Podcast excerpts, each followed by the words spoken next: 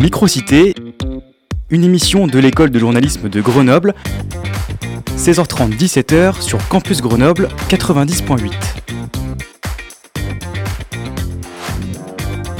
Juliette Murie.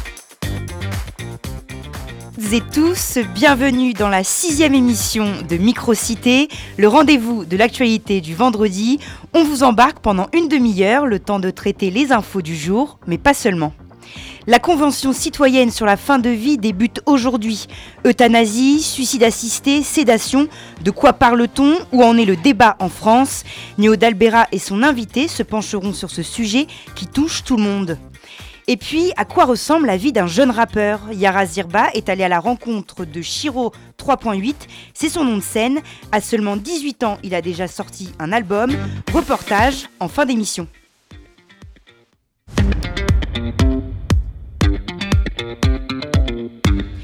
Vous êtes sur Radio Campus, il est 16h31 pour commencer le journal. Bonjour Adrien Michaud. Bonjour Juliette et bonjour à toutes et tous. À la une, les préservatifs.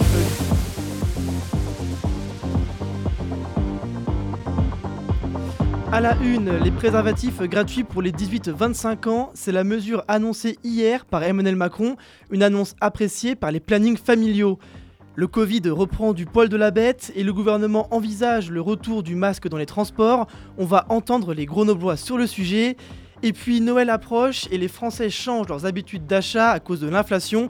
Nous allons voir ça avec Léa Surmely. La Convention citoyenne sur la question délicate de la fin de vie s'ouvre cet après-midi et jusqu'à fin mars. Plus de 150 Français tirés au sort vont débattre sur la sédation profonde des patients en phase terminale ou en souffrance extrême. Emmanuel Macron a annoncé hier sur Twitter la gratuité des préservatifs masculins en pharmacie pour les 18-25 ans, une mesure qui débutera le 1er janvier 2023, mais les marques les plus populaires ne sont pas concernées, et si les professionnels de santé n'ont pas encore d'informations quant à l'application de cette gratuité, l'annonce est une bonne nouvelle pour Eugénie, sage-femme au planning familial de Grenoble. C'est possible qu'effectivement, pour certaines personnes, ce soit plus simple d'aller en pharmacie pour se procurer des préservatifs gratuits et qu'il n'y ait pas la barrière médicale de la sage-femme ou du médecin pour la prescription. Pour le moment, les gens ont accès sans rendez-vous en planning familial ou centre de santé sexuelle euh, à des préservatifs et que sur ordonnance de leur sage-femme ou de leur médecin, c'est remboursé en 100%, quel que soit l'âge. On va dire, je demande à voir euh, concrètement euh, comment ça va se présenter. Après, je pense que quoi qu'il arrive, c'est que bénéfique quand même. Sur les réseaux, de nombreuses personnes réclament également la gratuité des protections menstruelles.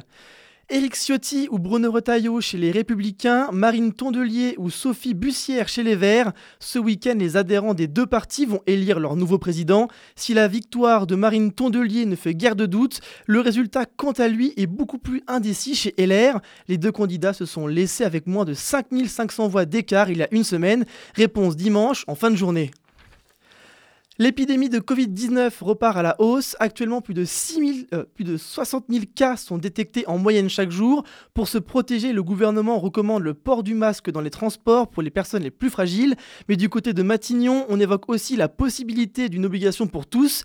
Face à cet éventuel retour, les Grenoblois semblent mitigés. 568 euros en moyenne, c'est le budget que les Français consacrent pour leurs achats de Noël. Ça me fait chier un peu, mais je comprends que ce soit important. Après, euh, bon, quand il n'y a pas beaucoup de monde dans le bus, je pense pas que je le mettrai non plus, mais quand il y a beaucoup de monde et qu'on voit les gens tousser autour de nous, c'est vrai que ça donne pas trop envie d'être sans masque. On est assez grand pour se mettre son masque euh, tout seul. La preuve, je l'ai moi. C'est un acte vis-à-vis des autres. Mon mari a de gros problèmes respiratoires, donc je pense qu'en matière de prévention, euh, il est nécessaire de porter un masque. Je pense pas que ce soit utile à grand chose. Je suis pas sûr que ça aide contre la pandémie. ça pollue énormément. je trouve que c'est juste un peu n'importe quoi. quoi. Je pense que c'est une bonne chose. Parce que je pense que c'est un lieu où effectivement aujourd'hui euh, il y a quand même pas mal de concentration. Il vaut mieux prévenir que guérir, comme on dit. Si la consommation d'électricité a baissé de 10% sur un an en novembre, plus d'un tiers du parc nucléaire est toujours inutilisable après des retards de redémarrage des réacteurs. Et la France pourrait connaître lundi sa première alerte orange EcoWatts après un week-end de température hivernale. C'est ce qu'indiquent les signaux. Euh, ce signal indique les faibles réserves d'électricité sur le territoire. Pour y faire face, les distributeurs d'électricité Enedis et RTE vont simuler aujourd'hui des coupures de courant fictives dans plusieurs départements. Pas de panique, il s'agit simplement de simulation sur ordinateur. Mais en plus des coupures redoutées, la hausse du prix de l'électricité atteindra 15% en 2023. De plus en plus de ménages se posent alors la question de changer ou pas de moyens de chauffage. Quelles sont donc les alternatives pour limiter ses dépenses en énergie? Margot Bongrand eh bien elles sont différentes selon notre budget et la surface que l'on souhaite chauffer.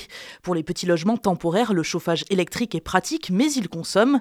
Le chauffage au gaz est alors l'alternative la plus prisée des ménages français. Cette énergie coûte à peine 1000 euros à l'année, soit moitié moins cher que l'électricité. Autant les maisons que les appartements peuvent en bénéficier, mais il faut être raccordé au gaz de ville, ce qui n'est pas le cas de tous les foyers. Il existe également le chauffage au bois ou à granulés, le moyen le plus écologique de se chauffer. C'est un investissement entre 10 et 15 000 euros à débourser, mais cela coûte beaucoup moins cher à l'année que les autres énergies. Il faut néanmoins prévoir un peu d'espace dans sa maison pour entreposer le combustible. Enfin, la pompe à chaleur est un très bon investissement sur le long terme pour les logements grands et plutôt bien isolés. Elle peut aussi faire clim en été. Ça coûte environ 20 000 euros à l'installation, mais plus rien après, même si elle nécessite souvent l'appui d'une chaudière d'appoint. Noël, c'est dans deux semaines, une fête conviviale et chaleureuse. Pourtant, selon un récent sondage Opinion Way, 51% des Français se disent stressés à l'approche de cette période. La faute principalement à l'achat des cadeaux et inflation oblige, certains Français changent leurs habitudes pour dépenser moins. Léa Surmely. 568 euros en moyenne, c'est le budget que les Français consacrent pour leurs achats de Noël. Cette somme augmente de 35 euros par rapport aux années précédentes, alors certains tentent de réduire la facture. J'ai proposé à mes enfants d'attendre janvier pour avoir un truc en solde. Je pense qu'ils vont avoir des bons pour et de l'argent euh, pour s'acheter les trucs en janvier. en étant maman toute seule avec deux enfants, oui c'est difficile, il faut quand même tout calculer. Hein. J'achète euh, légèrement moins, mais bon, euh, pour faire plaisir à tout le monde, on fait attention au budget quand même. Et cette année, les achats débutent aussi timidement et beaucoup plus tardivement comme le constate Laure Guibou, chocolatière dans le centre-ville de Grenoble. Les, gens sont simplement euh, inquiets de, savoir comment ils vont passer les fêtes, qu'est-ce qui nous attend surtout aussi après les fêtes et quel genre de dépenses ils vont pouvoir mettre en avant ou pas. Donc euh, je pense que c'est cette attente-là que, enfin c'est ce qu'on entend un peu tous les jours qui fait que les gens attendent un petit peu plus. Mais pour certains commerçants, les ventes ont bien démarré. En période de fin d'année, elles représentent jusqu'à 30% de leur chiffre d'affaires. Rémi Alex, salarié chez Micromania. Les gens se lâchent beaucoup sur ce Noël-ci, sont un peu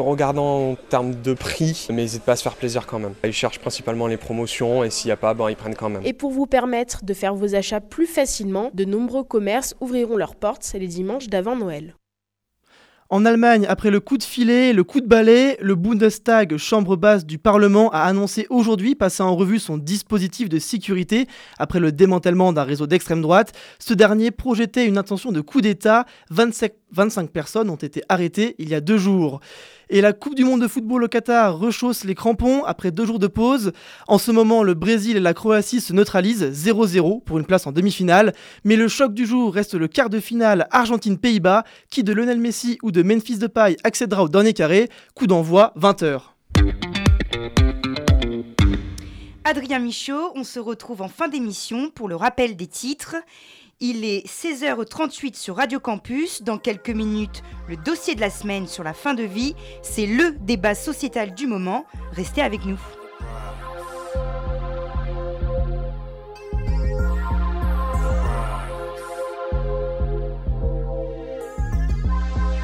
À chaque virage, je repars à zéro.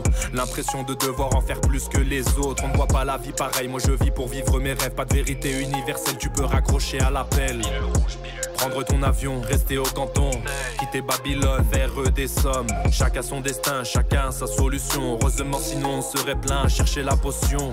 Pas de formule magique, ceux d'avant l'ont très bien dit. On n'obtient que ce que l'on veut, mais n'avoir qu'un veut, c'est plus dur. Il sait le génie, Eugénie m'a sauvé la vie une fois. Mais ça ne suffirait pas de la remercier mille Ouais, mon but c'est tout péter. Être le patron de société, faire des projets, me développer. Ce que j'aime pas les regretter. Trop tenté de partir en vrille.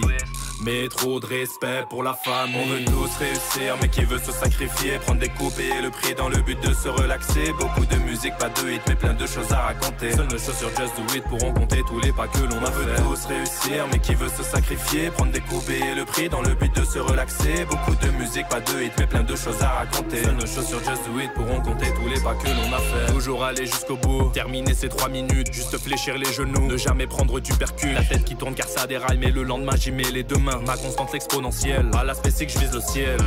On peut se contenter de se plaindre. Les conseils comme les opinions, oui, y en a plein. Faire son beurre, ramener la crémière.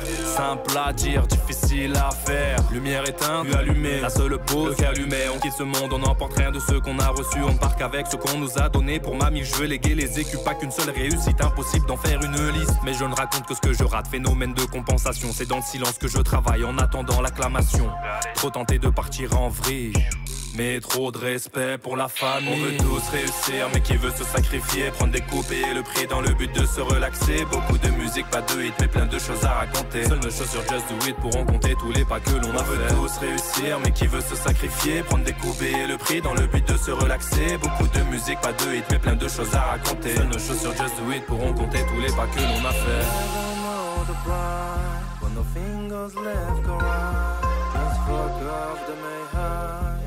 Put your fingers in the pie.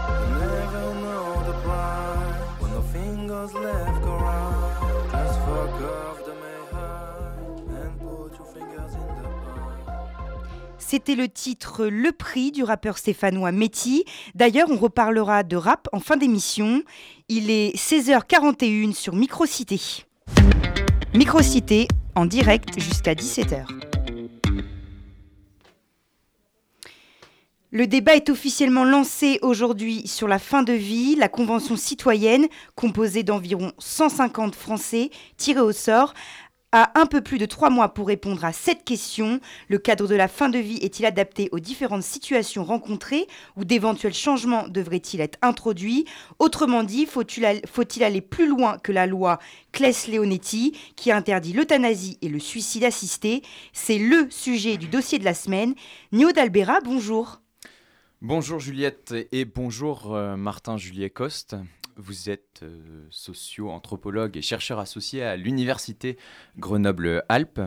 Votre thématique de recherche, euh, c'est la mort. Justement, ce terme évoque quoi pour vous qui travaillez dessus tous les jours? Comment vous définissez la mort? Alors, vaste euh, question, et en fait, je crois qu'on on est tous incapables de la définir. Donc, euh, les plus grands philosophes, les plus grands anthropologues, psychologues, etc., euh, ont tenté de, s'y coller. Et euh, c'est pas vraiment simple. Donc, moi, je m'intéresse beaucoup plus finalement aux vivants et leur rapport avec les morts. Et là, on peut commencer à dire des choses un peu plus intéressantes.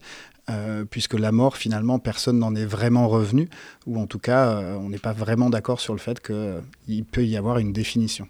Et justement, les, Français, euh, quel est leur, euh, leur rapport avec la mort si euh, le rapport à la mort est propre à chaque société?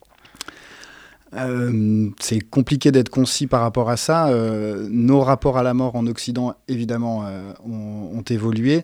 Ils sont beaucoup plus individualisés, beaucoup plus intimisés, en fait. Donc, il y a des rapports beaucoup plus intimes à la question de notre rapport à- aux morts. Mais en même temps, on a un cadre collectif et on voit bien que, en tout cas pour la France, depuis 20 ans, la question de la fin de vie, du comment est-ce qu'on meurt, comment est-ce qu'on on pense ces questions-là, nous agite euh, à peu près tous les deux ans avec des nouvelles, voies, des nouvelles lois pardon, euh, depuis à peu près 15-20 ans. Et euh, donc autour de la mort, on entend euh, parler de plein de termes. On peut entendre parler de suicide assisté, euh, d'aide active ou d'aide passive à mourir, euh, d'euthanasie active. Qu'est-ce que cela change un peu d'une notion à l'autre? Quel est, quel est actuellement en fait en France le, le, cadre légal? Le cadre légal actuellement en France, pour aller vite, en fait, c'est qu'on a le droit de pratiquer ce qu'on nomme une sédation profonde maintenue jusqu'au décès, en fait, où en fait on va, on va, on va administrer une, une solution qui va permettre de- d'enlever la souffrance du patient dans certaines conditions. C'est des responsabilités collégiales, donc c'est toujours le médecin qui va prendre la décision fi- finale, mais c'est à la demande du patient. Donc c'est aussi une des limites, euh, quid de- des personnes qui, qui ne peuvent pas faire ces demandes-là. Donc c'est des demandes qui sont répétées et qui sont ensuite discutées en équipe et validées aussi par d'autres médecins qui n'ont pas de rapport hiérarchique avec l'équipe en question. Donc il y a un cadre qui est quand même assez, euh, assez strict, mais qui évidemment, comme tout cadre de loi, n'épouse pas toute la complexité des situations euh, de fin de vie aujourd'hui en France. Et justement, la loi qui encadre tout ça euh, à l'heure actuelle, c'est la loi euh, Clays-Leonetti, promulguée en, 2016. Donc, comme vous l'avez dit, cette loi prévoit l'aide un peu passive à mourir, mais ce n'est pas assez. Euh, comme pour euh, Elisabeth Manfréo, représentante régionale de l'association Le Choix à Grenoble. Elle milite, elle milite pour le suicide assisté et l'aide active à mourir les soins palliatifs ne peuvent pas euh, réduire complètement euh, la souffrance. Hein. Euh, il y a des souffrances qui sont réfractaires, donc là, le patient est obligé de supporter ça. Deuxième possibilité, c'est la sédation profonde et continue jusqu'au décès. Ça veut dire qu'on va administrer au patient un sédatif puissant qui va l'endormir, mais en même temps, on arrête les traitements qui peuvent le maintenir en vie. Ça induit des agonies qui sont très longues, qui peuvent être très longues. Ça peut aller jusqu'à plusieurs semaines. Donc voilà les, en fait les, limites et des raisons pour lesquelles on trouve que c'est absolument insuffisant cette euh, législation. On, souhaite une nouvelle loi. Une nouvelle loi avec euh, une fin de vie plutôt active euh, pour cette association. finalement, de quel droit l'État prétend-il m'interdire de décider de ma propre mort? Ah là là, effectivement, c'est toujours euh, c'est des questions clairement philosophiques, sociologiques et anthropologiques. Moi, en tant que socio-anthropologue, je vais vous répondre en disant, ben, en fait, vous n'avez pas vraiment choisi de, naître, ni dans quelle famille, et qu'en fait, tout au long de votre vie, sociologiquement parlant, vous dépendez des autres. En fait, vous me définissez et je vous définis en fait collectivement. Donc ces décisions-là, elles sont de fait collectives. Elles ne peuvent pas être uniquement individuelles. Donc effectivement, vous, vous pouvez individuellement euh, dire ok, je, je veux mourir. Pour autant, la société en général a un droit de regard. Et c'est pour ça qu'on a des règles de vie commune, euh, un cadre légal pour, pour plein de choses. Typiquement, vous pourriez vouloir euh, vous faire enterrer euh, dans votre jardin. Vous n'avez pas le droit. Même si votre toute-puissance d'individu voudrait que je me fasse enterrer dans, le jardin, vous ne pouvez pas. Personne vous autorisera à le faire. Donc il y a toujours des limites, en fait. Et justement, d'un autre côté, si on prend le, paradigme inverse, euh, est-ce qu'il n'y aurait pas un côté utopique de penser que la mort libère de la souffrance, qui est quand même au centre euh, finalement du choix de certains patients, parfois à mourir de manière un peu préventive ou prématurée par rapport à leur mort naturelle?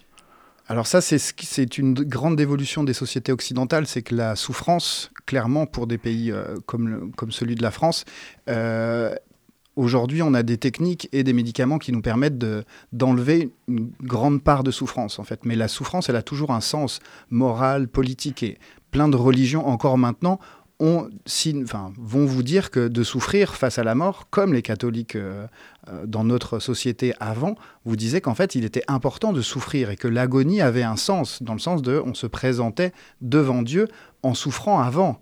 Donc du coup, aujourd'hui, le maître mot, c'est il ne faudrait surtout pas souffrir en mourant, mais ça, c'est culturel et contextuel, donc ça peut éventuellement changer.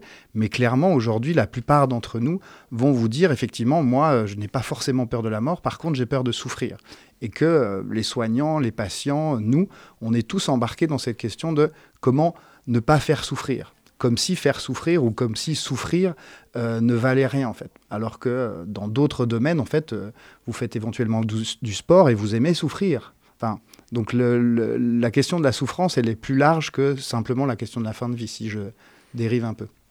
Alors, c'est la volonté de l'association Le Choix d'aller plus loin dans la loi, mais du côté de certains médecins, ce n'est pas forcément la priorité d'avoir une évolution euh, législative. On va écouter le docteur euh, Didier Leget. Il est membre du syndicat des médecins des deux l'Isère. Quelle que soit la loi qui évoluera ou qui n'évoluera pas, on ne sait pas répondre à toutes les situations de décès. La loi Leonetti est une bonne loi, mais la loi Leonetti n'est pas appliquée dans un certain nombre de situations parce que on manque de soignants, on manque de moyens, on manque d'équipes pluridisciplinaires. Aujourd'hui en France, vous arrivez à mourir dans de bonnes conditions si vous avez la chance d'avoir une équipe médicale autour de vous qui peut vous aider à soulager toutes les souffrances de l'enveloppe corporelle et vous permettre à ce moment-là de partir euh, au niveau spirituel dans un environnement serein. Alors le docteur Leger n'est pas le seul à vouloir un statu quo euh, législatif. 90% des personnes exerçant un métier en soins palliatifs se disent satisfaites du cadre euh, légal actuel. Et euh, c'est même un peu opposé aux chiffres des derniers sondages concernant les Français, puisque 78% des Français souhaitent que la Convention citoyenne qui débute aujourd'hui débouche sur l'aide active à mourir. Pourquoi ce tel décalage entre les deux populations? Alors, ce qui est dit de la part des, soignants qui appartiennent au, mouvement des soins palliatifs, c'est qu'effectivement, en fait, euh, les promesses du gouvernement depuis quelques décennies, c'est que les soins palliatifs soient accessibles partout sur le territoire. Ce qui n'est absolument pas le cas. Et ça, personne ne conteste le fait qu'il n'y a pas assez d'équipes de soins palliatifs sur tout le territoire. Donc, il y a des inégalités d'accès qui, sont euh, qui sont avérées. Ensuite, effectivement, il, il, a raison, ce médecin, très clairement, en disant, effectivement, quelle que soit la loi, et il commence par ça en disant, euh, quelle que soit la loi, on ne va pas légiférer sur toutes les situations. C'est juste impossible. Donc effectivement, la loi va donner un cadre général, et après, comme les soignants le font encore aujourd'hui sur la fin de vie, mais comme sur plein d'autres domaines, on va bricoler et faire appel à sa conscience, au collectif, aux décisions collégiales, aux décisions individuelles, puisque la, loi Clé-Leonetti aussi essaye d'inciter à faire des directives anticipées, à désigner une personne de confiance, etc., dans des cas où justement je ne serais pas conscient ou que je ne souhaiterais pas prendre telle ou telle décision. Alors euh, Hugo, vous avez euh, participé à, ce dossier. Vous êtes euh, notamment allé voir le docteur Leger et l'association Le Choix, dont, on a entendu quelques, quelques extraits. L'ancienne présidente Marielle Mass euh, vous a prêté un recueil de témoignages. Vous avez choisi de nous en lire un, celui d'Elisabeth, qui nous parle de la fin de vie de François, son mari. Après de longs mois de souffrance, mon mari s'est endormi à jamais le 11 avril 2017. Il n'avait que 57 ans. Depuis 2015, François était atteint de la, maladie de, Charcot, une maladie neurologique, dégénérative, incurable et mortelle. Devenu complètement tétraplégique en quelques mois, il ne pouvait plus parler. La communication se faisait uniquement par les yeux avec un abécédaire de couleurs sur un ordinateur ayant été calibré sur ses pupilles. Malgré le diagnostic irréversible, malgré ses directives anticipées rédigées au début de la maladie et malgré la loi Leonetti, il a fallu se battre pour que son droit à ne pas souffrir et à partir dignement soit entendu. Mon combat était celui de faire entendre sa volonté de ne pas souffrir et de ne pas mourir étouffé. C'était sa plus grande angoisse et la nôtre. Or, il n'en a pas été ainsi. Non, François n'était pas heureux dans sa maladie comme certains médecins ont osé me le dire. Des médecins qui ont vu mon mari deux fois au grand maximum ou qui ne l'ont jamais rencontré. Nous n'avons reçu aucun soutien, nul ne s'est soucié de notre souffrance. Martin Juliet, Coste, ce, ce témoignage prouve que pour certaines familles, abréger les souffrances d'un proche, euh, c'est un combat. Euh, comment faire en sorte aujourd'hui que ce ne soit plus un combat? Alors l'anthropologue que je suis va vous dire, euh, en fait, on lutte tous contre la mort et qu'effectivement euh, le témoignage de cette dame est, est clairement éprouvant et difficile. pour autant, dans ce témoignage-là, il y a aussi également le fait que cette personne-là n'a pas eu accès à des soignants. Typiquement pour la maladie de Charcot et c'est là en fait euh, vous avez des équipes mais dans certains CHU en fait qui sont complètement dédiées et qui vont accompagner notamment et qui vont travailler spécifiquement des neurologues, des, infirmières etc qui vont travailler à justement euh, accompagner ces personnes-là avec justement les, euh, notamment la question respiratoire, etc., où techniquement, oui, beaucoup de soignants peuvent encore, on a des techniques pour ne pas faire souffrir en fait. Et que typiquement là, c'est à la fois je souffre et en même temps je n'ai pas été suffisamment prise en charge par des soignants dans ce témoignage. Hein. Euh, et que là, on est aussi face à des limites. Les soignants ne sont pas tout puissants et la loi non plus. Euh, on va être confronté constamment, en fait. Euh, même si la loi change, on va être aussi à nouveau confronté à des nouvelles problématiques et des situations qui sont à chaque fois terribles. Très bien, bah, merci euh, Martin euh, Juliet Coste d'être venu dans les studios de Radio Campus. Merci à vous.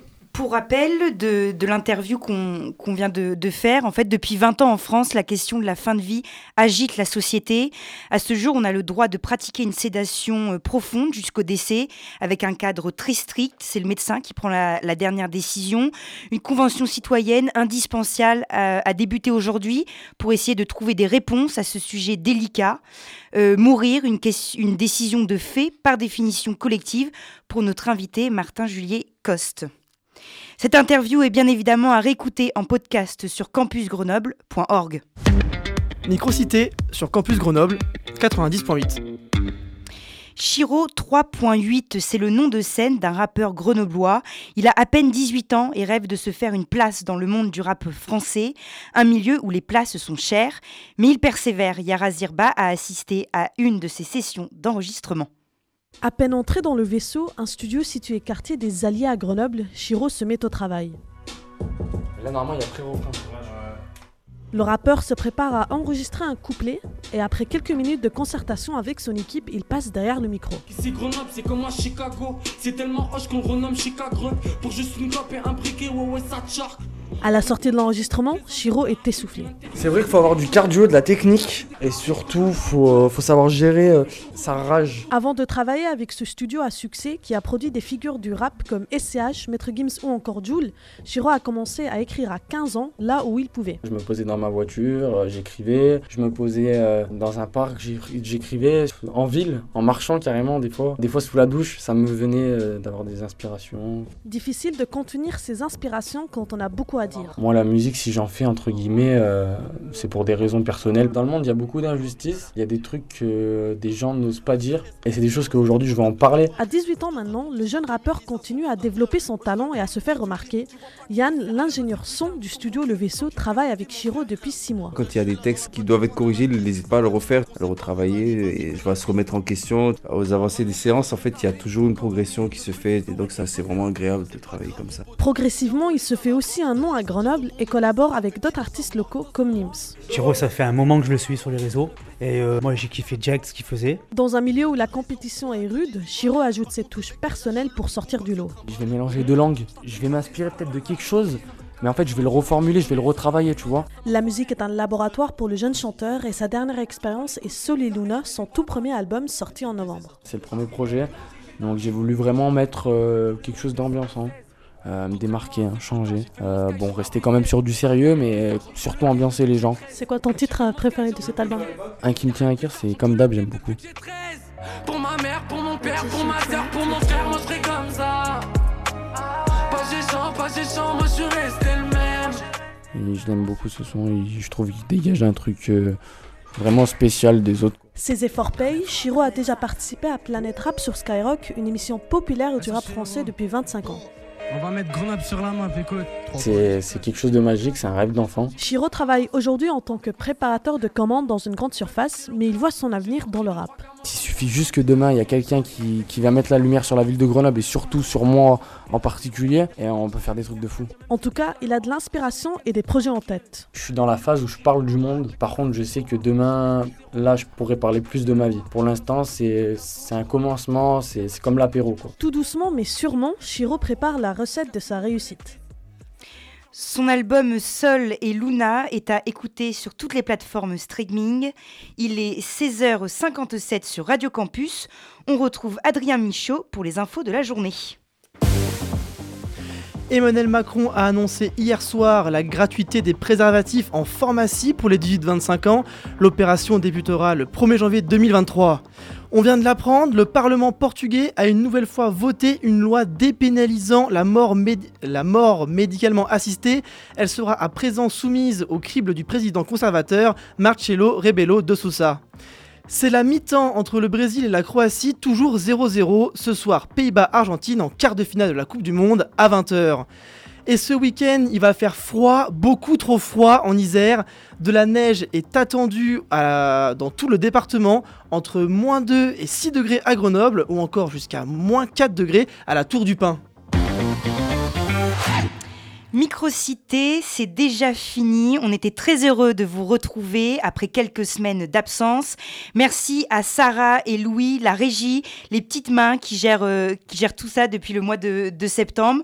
Quant à vous, auditrices, auditeurs, on se donne rendez-vous vendredi prochain, même heure, même station sur 90.8.